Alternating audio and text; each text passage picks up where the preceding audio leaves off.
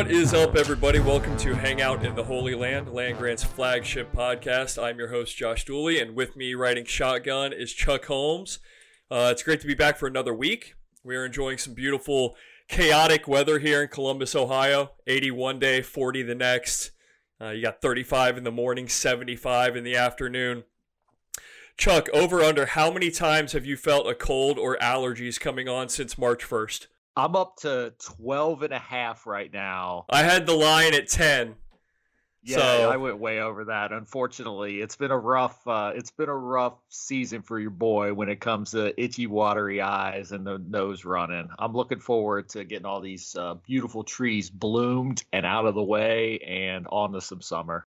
Right. So, you know, for those of you listening who are not in Columbus, Ohio, you know, God bless you. You've probably got better or at least more predictable weather to deal with. But Chuck and I are recording again on a Sunday, but this is no ordinary Sunday, folks. This marks the beginning of NFL draft week, which for my money is better than the week leading up to Christmas. I mean, the NFL draft is inarguably a top five annual sporting event slash weekend for me. So I would say it's the draft, March Madness, the Masters, week one of the NFL, and then I will leave a spot for any international competition like Olympics, World Cup, something like that. I, I see you smiling, Chuck, because I think you know I'm going to put you on the spot. Before we get into more draft stuff, do you have a top five? Or do you just want to like sub in opening day for one of mine and be lazy? Or, you know, what am I missing here? As a baseball guy, opening day can't be topped. And I'm a I'm a March Madness first weekend guy as well. But the NFL draft, it's the ultimate in like you just as a fan of an NFL team, you just know this is the weekend that changes everything for you. If your team stinks, they're going to draft the the next superstar that's going to take them to the top. If your team's really good, this is where they make their Super Bowl run by filling in those one or two holes. So I agree with you. It's a great weekend. I'm excited to see not only where, you know, my favorite team, the Bengals goes, but also where all these Buckeyes end up. Yeah, for sure. And so, sticking with the draft, that is what this pod is going to be all about. Chuck and I are enormous football guys. I, we could probably talk about 100 to 150 players who are expected to be taken and not sound ignorant or uninformed. You know, I, I don't claim to be Todd McShay.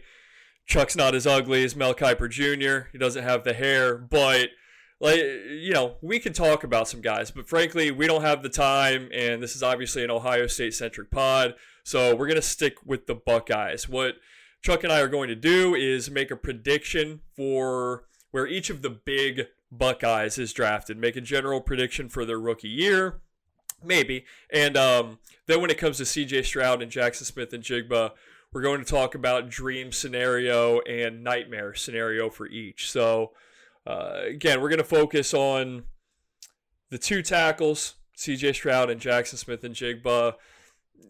The other guys, preemptive apologies to Zach Harrison and Luke Wypler and the others.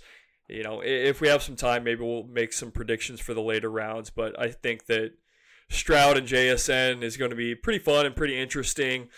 So, dealer's choice, Chuck. I will cede to you on this one. Do you want to start with the big boys up front, or should we come out swinging and go with the air quote stars here? Yeah, I think we got to go the stars. We got to keep give the fans what they want. They want to know where where Stroud and JSN are going for sure. Okay, so Mitch Rossi. Here's my predict. No, I'm kidding. Um, no, I- I'm with you. Let's start with the big guys. Let's start with, or you know, the main guys, I should say, and the ones who are presumably going to go at the top. And we'll get into some chatter about that later. First up is CJ Stroud. And if we're doing the categories here, um, for me, the dream scenario is Seattle at number five. I know he loses a little bit of money, falls a little bit, but I like Seattle at number five. Nightmare is actually Houston at number two. I think it's a dumpster fire of an organization. I think they're, you know, the weapons on that team not very good. When Robert Woods is like your go-to wide receiver, uh, I think you've got a problem. But let's say predictions. Let's do dream and nightmare. Let's start there. So, for me, the reason I like Seattle, two bookend tackles on rookie deals. They've got one star wide receiver and one Robin. Again, air quotes, that's Tyler Lockett. Can sit theoretically if he's not ready and learn from a guy like Geno Smith. And the thing with Geno Smith is he is used to that dynamic of being a backup or being the placeholder. You know, they thought he was going to be the placeholder last year, and he just did a really good job. But that big deal that they gave him in reality is a big one year deal with a couple of options tacked on. And then I just think they have a great fan base. So I think you put CJ Stroud in Seattle, whether he starts right away or next year. I just think they have a really good offense. They need to build up that defense, but pretty good team, good coach, this, that, and the other. So that's my dream scenario. Excuse me. Nightmare for me, again, I said is Houston the below average skill guys. They do have a franchise left tackle and not much else. You know, uh, Laremy Tunsil, great blindside protector. I, I couldn't tell you another guy on that offensive line. And the thing that sort of sticks out to me, you never want to be the second quarterback taken, in my opinion. You look at some of the guys Rick Mirer, Ryan Leaf, Marcus Mariota, Carson Wentz, Mitch Trubisky all went number two. And yes, there have been some probably better examples or guys who have succeeded, but it seems like a little bit of a curse to me. Almost like the team had to settle and they didn't get the guy they really wanted. I don't know if that would be the case here with the Texans, but I, I don't want CJ to fall victim to the number two curse. So those are my two teams as far as dream nightmare scenarios. Chuck, where are you at? What teams did you land on? So this is this is going to be interesting because for my dream, I almost picked the Texans. You and I have fundamentally different beliefs on this Texans team. Big Nick Caserio guy, apparently. they don't they they don't warrant your trust, and I I uh, completely agree. But I think DeMeco Ryans is going to be a great head coach. I think him bringing guys in from San Francisco to run the offense is a great idea. And I think if they can get him into that Shanahan style offense, it could be productive. That being said, I am a sucker for what is working right now. And I think the Colts are his dream scenario. Uh, I've, I'm bought into what what Shane Steichen is doing and has done with the Eagles when he was there as the offensive coordinator. I think he can bring that same style concept to Indianapolis and allow CJ to be that guy that kind of grows with the the system. They have a history of bringing in top quarterbacks and it working. Now, these last five years, they haven't done that and it hasn't worked. So I do believe if they were to get somebody like CJ Stroud, they would have put him in a position to succeed. And he's got decent weapons. Yes, they're not uh, they're not all pros, but Pittman is serviceable. They've got a great running game. Nothing is better for a, a rookie quarterback than a really strong running game. And two years ago, Jonathan Taylor was the best running back in the league. So that part of it could help him immensely. You get a little bit of play action rolling, and all of a sudden everything opens up. For a nightmare, to me, it's the Raiders. And people are saying, well, why the Raiders? They've got a great running back. They've got arguably the best wide receiver in football, and both are very true. Jacobs had a great year. Davante Adams is a stud of a wide receiver. What they don't have is somebody at the top of the organization that can do anything for them. Josh McDaniels is not the guy. He just isn't. I, I don't have any faith that he can do what he needs to do as a head coach. I don't have any faith that Mark Davis can do what he needs to do as an owner to put them in the right position. They hired McDaniels, they hired Dave Ziegler. They haven't done anything. They turned David Carr from a top 10 to 18 quarterback that he was every year to the point where nobody would even trade for him. So to me, that's the reason that's not a, a great scenario for them. And let's be honest, besides Carr, who have they developed in the last 40 years? Their only good quarterbacks that we've seen have been retreads that ended up becoming good. You're looking at Rich Gannon 20 years ago. They don't have guys that come in, get developed, and start with the Raiders. So that's my nightmare scenario. I definitely won both of those arguments. the Raiders are sort of interesting because, yeah, they have. I don't even know if it's arguable at this point. Davante Adams is a beast. He is my wide receiver one. So in theory, you're like, gosh, great security blanket. You can throw it up for a guy who's going to win every single jump ball. He's going to get open. He's going to do this, that, and the other. But yeah, just the team around it, it's the aura, right? Like the Raiders can't do it. They haven't done it. And, and it's like they they beat Derek Carr down to where you're right. He just he's going to be now the rich Gannon somewhere else. I think he'll probably succeed elsewhere, but neither here nor there. I like both of those arguments. Ultimate prediction, I'm going to go with your dream scenario, actually. I think that CJ Stroud ends up in Indianapolis, whether that's at number four or I think there's a a realistic scenario where they trade up to number three just to make sure that they get the guy. But Indianapolis, the Colts, they have to invest in a quarterback. They have to, have to, have to.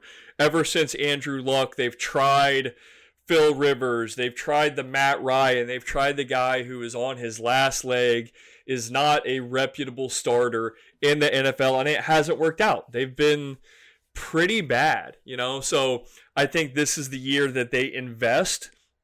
And if you're going to like if you're going to make that big investment, why not do it in like the safest stock, the safest sort of and I just think that CJ Stroud has the highest floor, which doesn't mean that he has a low ceiling in my opinion. I just I think he's the safest guy contrary to again what we might touch on a little bit later.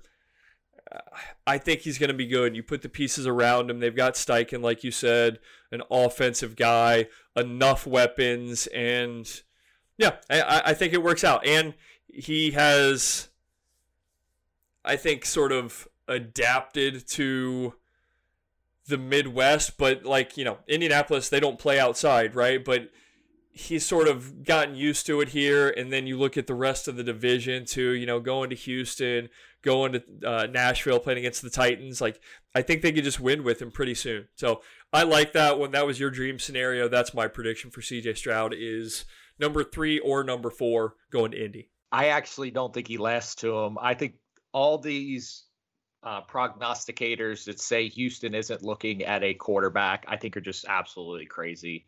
I would fall on the floor shocked if he doesn't end up in Houston. I just I don't see it. I don't see how we say this every year and the they just don't drop. Quarterbacks don't drop, right? If they drop, there's a reason, right? It's because they're Brady Quinn or like Aaron Rodgers is the one guy who did drop and panned out. But other than that, they drop for a reason, and that you don't want them as your franchise guy anyway. Absolutely. So I don't see it, and I know people were saying, "Oh, DeMeco Ryans has a six-year contract." And he's got time. But what what is there next year that is going to help them? Like, yes, Caleb Williams is available, but are we like is he a better prospect than C.J. Stroud? Like, what what are they? Is he exponentially better? Like he's not. He's the same size. He has the same arm. He's playing in a explosive offense, putting up the same concept numbers. And oh, by the way, he's a jerk. So is he really the guy you want leading your franchise? So I don't I don't I don't buy that. And we've seen coaches get fired with 3 and 4 years left on their deals anyway. These NFL teams print money.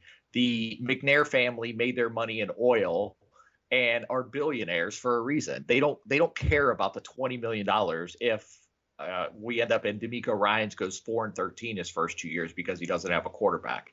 You get the quarterback that gives you an opportunity that almost gives you a three year window to say, hey, we've got to develop this guy. If Stroud, as we think he is, is a franchise guy, I just don't see him getting passed up, and he ends up going two. Yeah, the thing with DeMeco Ryans too is, I don't think you're going to convince him to lose or tank. You know, he is a first time head yeah, I mean, he's a first time head coach. He's a heck of a competitor. He was a player, what, five years ago, something, five, six years ago, whatever. Um, I, I, he's not David Culley. he's not Lovie Smith, where it's like, hey, man, we're just going to bring you in to make sure that the locker room is eh, nobody's at each other's throats, and then we're we're playing for draft position. I don't think you were going to convince DeMeco Ryans to be that. So even though it's my nightmare scenario, I I want CJ Stroud to make money. You know, I, I want him to be highly drafted, highly thought of, um, not passed over too many times. So I can see that being the case as well. So that's where Chuck and I are at on CJ Stroud. I think that's a good starting point. And yeah, right after this, we're going to get into JSN.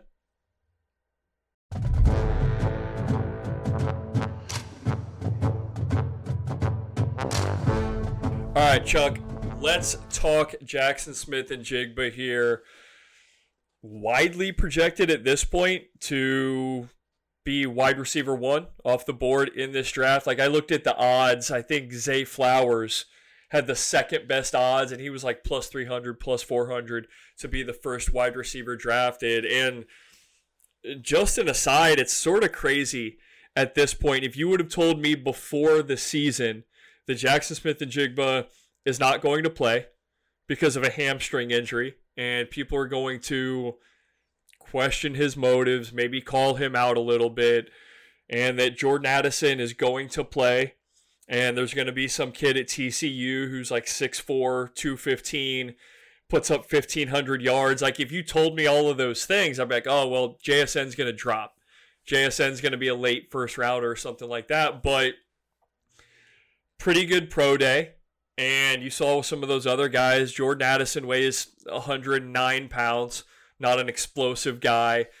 Uh, Quentin, uh, gosh, isn't yeah, Quentin Johnston put up the numbers, but now he may not be considered explosive enough for whatever reason. So Jaxon Smith-Njigba, I don't want to say he's backed himself into wide receiver one conversation, but it's just like I think people have realized, oh yeah, he was pretty good that one year that he was healthy, and he outshined Chris Olave and Garrett Wilson, who were the top two rookie wide receivers in the NFL last year, and he put up more catches, more yards, all that good stuff. So let's get into JSN scenarios here. We talked a little bit about this before the podcast, and I just went wild card as my dream scenario for Jaxon Smith-Njigba. I went Green Bay Packers at number 15. I'll get into that. It seems sort of odd that they are presumably going to wave bye bye to their franchise headache, their franchise quarterback of the last 15 years, but there's a reason I went with him here. My nightmare scenario, and I don't know how likely it is, but my nightmare is New England at number 14. Let me jump into my reasons here. I, again, I don't know why I like the Green Bay Green Bay scenario as much as I do, but if he were to go number 15 to Green Bay, the Packers, he would be he would likely join a young offensive core. You're looking at Jordan Love as quarterback now, who the Packers have said that they love. Christian Watson, they've got Romeo Doubs, all a bunch of young guys could experience some growing pains, but ultimately, I think he would form a nice one-two duo with Christian Watson. Christian Watson put up hundred touchdowns last year, but he's sort of that big, dynamic guy. Maybe not the best route runner, maybe not the best hands in the world. That's where Jaxon Smith-Njigba comes in. I think he could become their top target guy pretty quickly, and yeah, I, I just like the fit. I don't, and there wouldn't be in my opinion, a ton of pressure right away if and when Aaron Rodgers is traded. I, I don't think Packers fans would be happy with a 3 and 14 Packers team, but I don't think they would be that bad. I think they've got some other pieces and I think that that fan base would also appreciate the organization finally investing in a first round weapon. So you might say, well, that's the opposite of not having any pressure if he is the guy that they finally take. But again, I just I think Packers fans know what they would be getting into, and so I think that they would grow to love him, and I think he could be productive there in Green Bay with Christian Watson. I think it's a really nice duo. As far as my nightmare, look, I don't I don't think this is a likely scenario because I think that the Patriots, you know, they went out and they got Mike Gesicki, they got Juju Smith Schuster, but they had this huge offensive reset in 2021, whiffed on all those free agents pretty much. And so they have to retool at some point if you're going to build around Mac Jones or whoever it is. So they signed Juju, but really none of the other guys are anything to write home about. So I think that Jaff- drafting Jaxon Smith-Njigba is a possibility. It would be a nightmare scenario because I don't think the Patriots have a good quarterback. I, I don't believe in Mac Jones. Uh, Bailey Zappe, sure, whatever. He's Bailey Zappe for a reason. And the thing that gives me most pause or most concern is their track record on drafting wide receivers. It is like comically, historically bad. So if they were to go out and get JSN, he would uh, just automatically be associated with that stench, that curse of New England wide receivers whom they have drafted. You know, I I wish I would have wrote down the names, but you can look it up. You know, like in Chuck, you know that the Patriots have tried this, and it's like, oh, it's the speed guy. Oh, it's the big guy, and they've you know typically targeted them like the second round, but they've had a couple late first. Every single guy has failed. Every single drafted wide receiver by the Patriots has failed. So on top of that, too, JSN is sort of a Jaxon Smith-Njigba, or I'm sorry, a Juju Smith Schuster clone, is he not? You know, like they're both around six one, both around 205, 210, maybe not a burner. Um, there's some redundancy there. And so I, I don't know how he offers. I think he's a way higher upside than Juju is, but if you've got two of the exact same pieces in your offense, I, I don't know if that is a recipe for success. So that's my nightmare for scenario for JSN is ending up in New England. What do you got, Chuck? I don't disagree that New England is a bad fit for him because of what you said. I think Smith Smith Schuster and he both have similar things, and you, are just not going to have two guys that really like to work out of the slot be a a big part of your offense. However, I actually however the Green Bay I actually think the Packers are a terrible, terrible fit for him. And I, I'm shocked that you love it. And the reason I think it's terrible is I think Jordan Love stinks. I think if Jordan Love didn't stink, they would have traded Rodgers last year and they wouldn't be haggling this year. They would just move on. Like there's no way the season Rodgers had last year is worth the headache if Jordan Love could replicate the season that Rodgers had. So without a quarterback and without like we we talk about Watson and and Romeo Doubs like they're these stars, but they both had one or two really good games. Watson caught a bunch of touchdowns, but it's not like he caught 75 balls. Like he's still a three. And Dobbs is only a quote unquote good player because he was drafted in the sixth round. And yes, he was a steal for the sixth round, but he wasn't a first round guy for a reason. So he's going to come in, have to be the number one with a quarterback who nobody believes in yet, or they would have already moved on from Rodgers. Because if they had traded Rodgers last year, they would have got three first round picks for him. And they didn't. Not only did they not, they paid him $60 million. So Love's not the answer in my head. And to me, that's just a nightmare.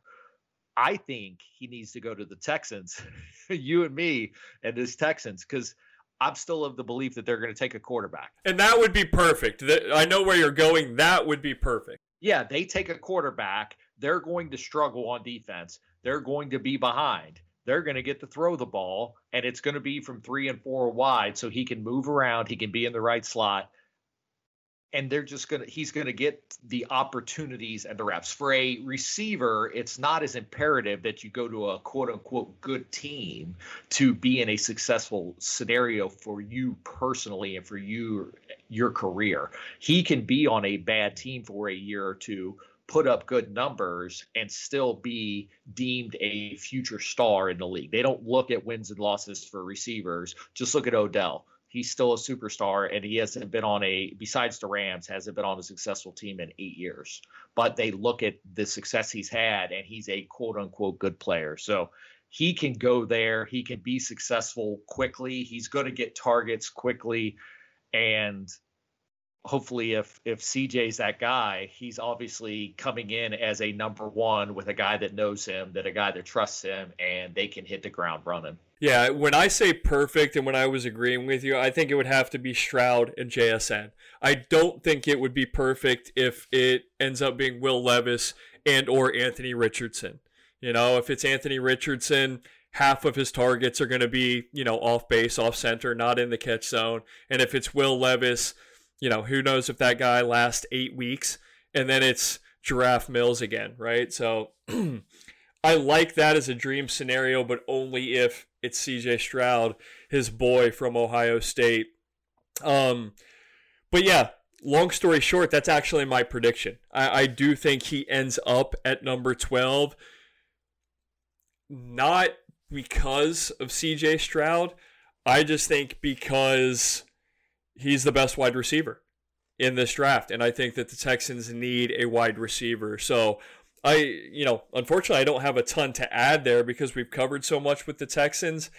I, I don't love the fit unless there's one specific guy there, but ultimately, I think he goes there because he's wide receiver one. Yeah, and you could have convinced me that he would have been a Titan a few weeks ago, but it sure smells like that they're going to try to move up and get a quarterback, and they're not even going to have that pick. I know for a while there, you kind of thought they were just going to double down and get another receiver. In that scenario, if he doesn't go to Houston, like he's not going to the Jets, he's not going to to some of these other teams. It could be the Packers, maybe, and, and that could be, in my mind, terrible. But it, it's a, a a possibility but there's a chance if he doesn't go to Houston, and this isn't an indictment on him, I think there's a chance that just the wide receiver position as a whole gets pushed down and that he falls into the 20s for no reason but bad timing on who's there. I'm looking at this right now. Um, like, what if he fell to 16 and the commanders end up with Terry McLaurin, Curtis Samuel, and JSN? Would we just have to, like, change – not change our allegiance, but give like ten percent of our rooting interest to the the former Dan Snyders? It would be interesting from a Buckeye fan perspective, but God, what a terrible pick for them. Like they have 700 million holes. They don't have a quarterback. You would have three really good receivers and just nobody throwing to them. Yeah, and that's where like that's where I'm sort of agreeing with you is if it doesn't happen at 12, I think 14 and 15, the two teams that I brought up, are realistic possibilities, but both of those teams may have more pressing needs. Um, you know, gosh, at number 20, like if he fell to 20 and he becomes the heir apparent to Tyler Lockett, that's interesting. Um, the Chargers need a guy who can stay on the field, which I don't know if that's JSN, but also maybe a guy who can just get open and do some things not on the outside. So there are some possibilities. Um, yeah, but did, did I cut you off? Did you give your per, your prediction, not your perfect scenario, but your prediction? No, I I'm a, I'm with you. I think he ends up a Texan. Okay, so we're actually on the same page there, and that's those two guys are, are where we wanted to go super in depth with, but we also want to touch on the tackles, the guys up front. So transitioning just a little bit, Paris Johnson Jr. I, I don't have a, a nightmare or a dream scenario because I mean he's a tackle. What do you want from me? You know? But as far as teams that make sense, I think Tennessee makes almost too much sense for Paris Johnson Jr. and number 11. You know, they've got Mike Vrabel as the coach there. They're in search of a new franchise left tackle to replace Taylor Lewan. They even have Nicholas Petit Frere on the other side. They could have Buckeye bookends. I think that Titan fans would probably prefer trading up for a quarterback or taking a skill guy, maybe even an impact defender, but I don't think that they are in a situation to force it. This team is in a soft rebuild, and until they can spend money in free agency or bottom out, I think it makes sense to build up the trenches when you're sort of in this like in between ground. Maybe you go and get a guy like Caleb Williams or Drake Maye in 18 months. I don't know how much Mike Vrabel would like that, but I think building up the trenches and maybe building up your lines right now for a team that needs so much makes a lot of sense for the Texans. So I'm just going to throw out one prediction for Paris Johnson Jr., Tennessee, around that 11 range. just to be devil's advocate, I, I do think that's a good one. I could see him going to Chicago. I know there's been a lot of uh, yeah a lot of speculation that they're going to get the kid from Northwestern, and and that may be the case. I think Chicago's there. I could also see him sliding a little bit, and I would hate this as a Bengals fan, but he would go to Pittsburgh. He would be their left tackle for the next 12 years. And yep. even if eh, you've heard multiple people say, hey, he's got to clean up a little bit and he's got to get a little bit stronger. They've been so bad that they wouldn't even care that he needs to clean up a little bit of technique and needs to get a little stronger. He's still an upgrade from everything they've had besides Bill Villanueva for literally the last 15 years. So while I would it would hurt my soul a little bit, it would be a great opportunity for him and he could be there for a decade plus.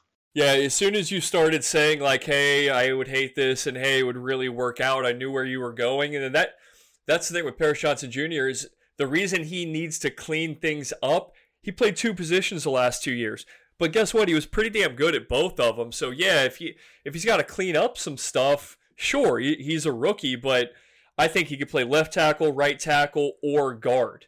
And I don't know that you want a guard unless it's like that Quenton Nelson prototype so early in the draft. But like that's in case he fails essentially at tackle. So I, I don't see a world in which Paris Johnson Jr. falls into the 20s. I really don't. So I obviously like my landing spot. I regretfully like yours. I think he would be a good fit there. So I think he would fit for a lot of teams. Really, as far as the other big guy up front, quite literally, Big Thanos, Dawand Jones. To me, Dawand Jones is a fringe first rounder. Uh, incredible size, obviously, but the fact that he hasn't really worked out for teams, like worked out, worked out, it's a bit concerning to me. He was outstanding in 2022, did not give up a sack, but you know, guys his size on occasion have had trouble staying in shape. So I'm just going to throw out sort of an interesting scenario. Chuck, we've both seen him mocked to the Bengals at 28. I would not be a fan of that pick. However, I'm going to throw you a curveball. I'm going to make a prediction that he does end up in Cincinnati elsewhere. You ready for this? Early second round late 30s, early 40s. Cincinnati trades pick number 60 and Jonah Williams to move up. They probably have to throw in filler, maybe like a, a sixth or a future sixth, but they trade up and take Dawand Jones in like that 40 42 range. What do you think? You, uh, you you're I'm speechless. I don't even know where to how to process that. Because it's so brilliant. Yeah, it, it is really good. I don't know that anybody wants Jonah Williams, but if somebody did, I mean, if you think about it, like the Jets need a tackle, and if they want to take a fly one year flyer, they still keep their pick. And the, granted, it drops down to sixty, but if they think he can be a starting left tackle for them for this year, and then they can figure it out going forward, it's not terrible. That's where I think he ends up. I think he ends up in that first, top top half of that first, or I'm sorry, second round, and you look at the teams up there, like a ton of them need line help. You look, Steelers started off, Cardinals, Colts, Rams, uh, Raiders, Saints always need it, Titans, Jets, Falcons, like all these teams need a tackle and could easily fit a right tackle into their lineup. So I don't see how he gets past 45 which leads to you probably slotting in as a starter day one, which is awesome for him. Yeah, and you know when I threw out that scenario, there's got to be some sort of sweetener, some sort of filler. I don't know what that is for the Bengals to move up 15 to 20 picks, but it, it was an interesting thought because I've looked at a lot of mock drafts recently, and it I still see Dawand Jones occasionally mocked at number 28. I've seen him as high as number 21, I think, to the Chargers uh, on it was Pro Football Network, I think. Um, I actually had it in front of me earlier. Yeah, Pro Football Network has Dawand Jones going number 21 to the Chargers. Look, Dawand Jones could be the next Orlando Brown Jr. or Trent Brown. Like, I do like him. I just have my concerns. And for the Bengals specifically, I would rather a safer pick. That's just me. But I would like if they ended up with him somewhere. So those are your your big four. As far as the other guys, Chuck, just jump in if you disagree. But otherwise, I think Zach Harrison is probably late two, early three, something like that. Luke Wypler, late three, early four. He has been, I, I think he's one of the top two to three centers. Uh, the kid from Wisconsin, I think his name's Tippmann, is up there. Uh, another Big Ten guy, John Michael Schmitz from Minnesota. So there are a couple centers ranked above Luke Wypler, but I think he'll go fairly early, especially given where he was at the beginning of the year. But that's about it for our prediction machine. We're going to have so much to get into after the draft with all of these guys and their landing spots and their potential that you know, I think we can sort of kill it for the predictions. But Chuck, I want to circle back to CJ Stroud because there's been a lot of talk about him this week. We've seen it come out to where Bryce Young is now the heavy betting favorite to go number one. As of yesterday, Will Levis is the heavy betting favorite to go number two. I think like MGM had him at negative odds. There may be some other books, some other entities that have him as the heavy favorite. So CJ Stroud has gone from the presumptive number one pick to the number third, or number three, number four, you know, whatever. And I just think it's worth a conversation. Like, there have not been any games played since everyone thought that the Panthers were in love with CJ Stroud. His pro day went pretty damn well. You know, I've heard people say, like, oh, it's the greatest pro day performance. You know, that's exaggerating a little bit, but there have not been any legal troubles. There's not been any gas mask videos uh, of CJ Stroud. There has been a test though, right? There's the S2 cognition test. It came out, it's been rumored that this is now taking the place of the Wonderlic test. And it's not a out of 100 correct answer sort of thing. It is meant to measure just general cognition, ability to read, react, adapt, things like that it's come out that Bryce Young scored a 98, Will Levis scored a 93, Anthony Richardson scored a 79. The rumor was CJ Stroud scored in the 18th percentile of this test. And so that's why he is tumbling on the board. Chuck, I want to turn it back to you here for your response here. You know, is this some sort of hit job, do you think, on CJ Stroud for whatever reason? Do you think it's teams just looking for a negative because there haven't been a lot of other ones around CJ Stroud?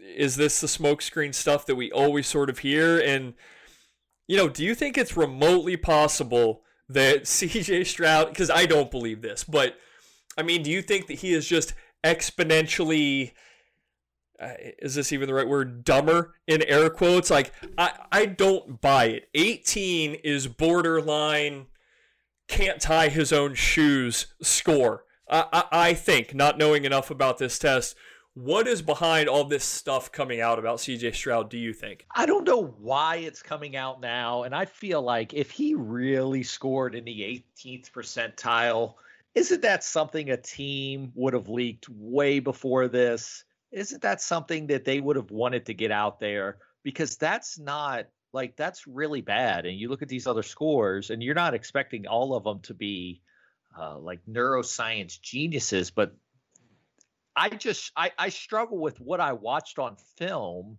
and what I watched on game days being the same as him not being able to process. Like he is actually one of the only quarterbacks that could process. Part of what was the problem with Levis as he couldn't process past his first read.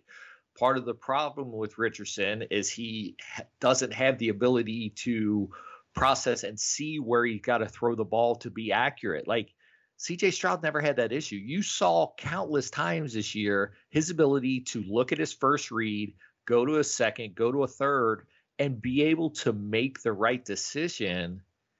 And I just, to me, that's way more important than some, even if it is accurate, and I don't believe it, some fake cognitive test that we had obviously not heard of a ton before this. I think I had faintly heard of the S2 prior to this, but I had never, this wasn't uh, like the Wonderlic was back in the day. And and rightly so. We we we don't need to know these scores. The teams do, and that's it. But I, I don't buy it, and I think it's I don't know why somebody would leak it, but it's obviously or or just say it. I mean, because you don't even have to leak it if it's not accurate. But for him to be so far down that list, I just don't believe Ryan Day would have a ever put him in the position that, that he was as the quarterback at Ohio State, and b I don't he just wouldn't have produced at the numbers he did if he couldn't process on the football field.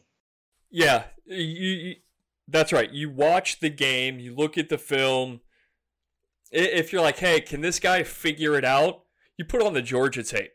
Yeah, I think he figured it out. Um, I think about you think about a lot of teams he played against, but like Penn State Dude, Penn State's got Joey Porter Jr. going to go in the first round. They've got Ji'Ayir Brown who's going to go. They've had the great safeties the last couple of years, and, and he's lit up Penn State. Like you watch him against the good teams, and for the most part, he's doing absolutely everything that you need him to do, that Ohio State needs him to do to win football games and to sort of figure it out. So I, I just think it's a weird hit job.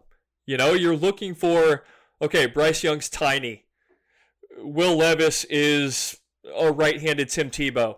Um, Anthony Richardson can't hit the broadside of a bar, and I'm exaggerating, but like those are some of the knocks against those guys. And for a while, it was like, um, it's too easy for CJ Stroud. Like that was the knock, right? And so this happens every year around draft time. I guess it's you know, it's possible that CJ Stroud took this test and he didn't take it seriously, or maybe he's just a bad test taker. You know, like some people get straight A's and suck on the SATs. I, I don't know what it is. I think it's probably a combination of some stuff, or it could be complete bullshit. You know, the creator of the test came out on a podcast and was like, look, I know there's rumors out there. Don't buy into them. The big four guys all did pretty well. So maybe we should just believe that guy. I don't know, but it's like with Justin Fields, you know, when he was coming out, teams all of a sudden were like, oh, he, he doesn't have a great work ethic. He's lazy. It's this, that, and the other. Like, eh, until a week before the draft, no one ever said that about Justin Fields. Like, he's such a super high character guy, seems like a grinder, but for one week before the draft, it was like, ah, yeah, he's lazy. They need to go with Zach Wilson. Well, guess what happened? Zach Wilson scored well on a test. The Jets took him at number two, and he's going to be playing in the USFL if it hasn't folded in a year and a half. You know what I mean? So these things are sort of silly, in my opinion. Can the guy play football or not? I, think that's what it comes down to. Um, another good example is remember Dan Marino on the Wonderlic scored like a four, just historically low, and they're like, oh, Dan Marino can't play football Dan Marino could play some football. So it's a stumbling, you know, block or, you know, a hurdle for him, but I think CJ is going to be fine. Ultimately, if it cost him $2 million over the span of his rookie contract, like, you know, he might even end up in a better position. Don't you think? Like, if he falls, could it be a good thing for him? he's going to get if he falls he's going to get drafted by somebody who actually watches tape as opposed to somebody who a an organization that just falls for this dumb stuff will levis so we look back at this past season georgia was the best defense in the world right they're they're the world beaters and when levis and kentucky played them levis threw for 200 yards one touchdown and a pick and shockingly cj stroud threw for what he throw for 350 and four touchdowns he was the only quarterback that was able to do that against them, but he can't process it against an NFL caliber defense. Like? Like what are we even? Eh, what are we even saying here? It's it's it's laughable. And to the team that if they take Levis or Richardson over Stroud, they deserve what they get. and the head coach will be a coordinator here in three years, and the GM will be a, a pro personnel guy, and the owner will be complaining that they can't win without a quarterback because they picked the wrong guy again. Yeah, and you bring up games against Georgia. I look, it's not good podcasting if I don't have it pulled up in front of me, but I do remember the first, at least the first time he played against him. Um, Anthony Richardson was awful against Georgia like looked like he hadn't played football before. Um, so it, at least one of the games, and like I said, I I wish I had it up in front of me, but like they really got after him, and he was a little bit better, I think, the second time they played because he would have played against him multiple times. Regardless, neither here nor there.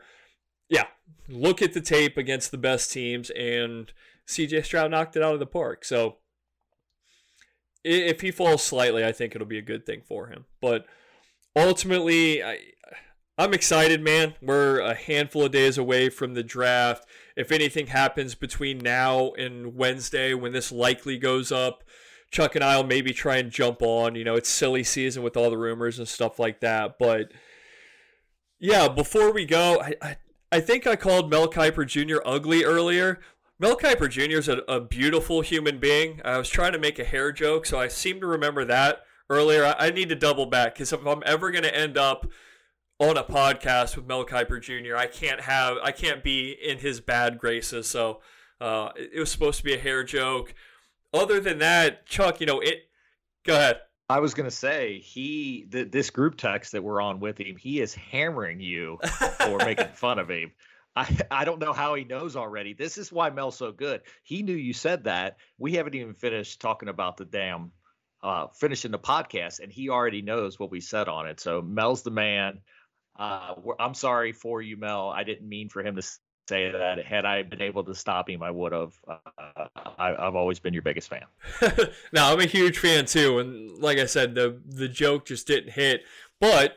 I stalled long enough. Yeah, I mean Anthony Richardson against Georgia this past season, 18 for 37 less than 50% of his passes. So just another thing to clean up. But yeah, I think that's all I got, Chuck. You got anything else before we get out of here? No, I think that's it. I'm excited for Thursday, Friday, Saturday. I can't wait to see what what happens with this. Cool. So that's going to be it for us this week, guys. Make sure to go and like, rate, review, and subscribe to hang out in the Holy Land. Um, you know, read my stuff on the website all of that good stuff. But until next week and until after the draft, I'm Josh Dooley, and for Chuck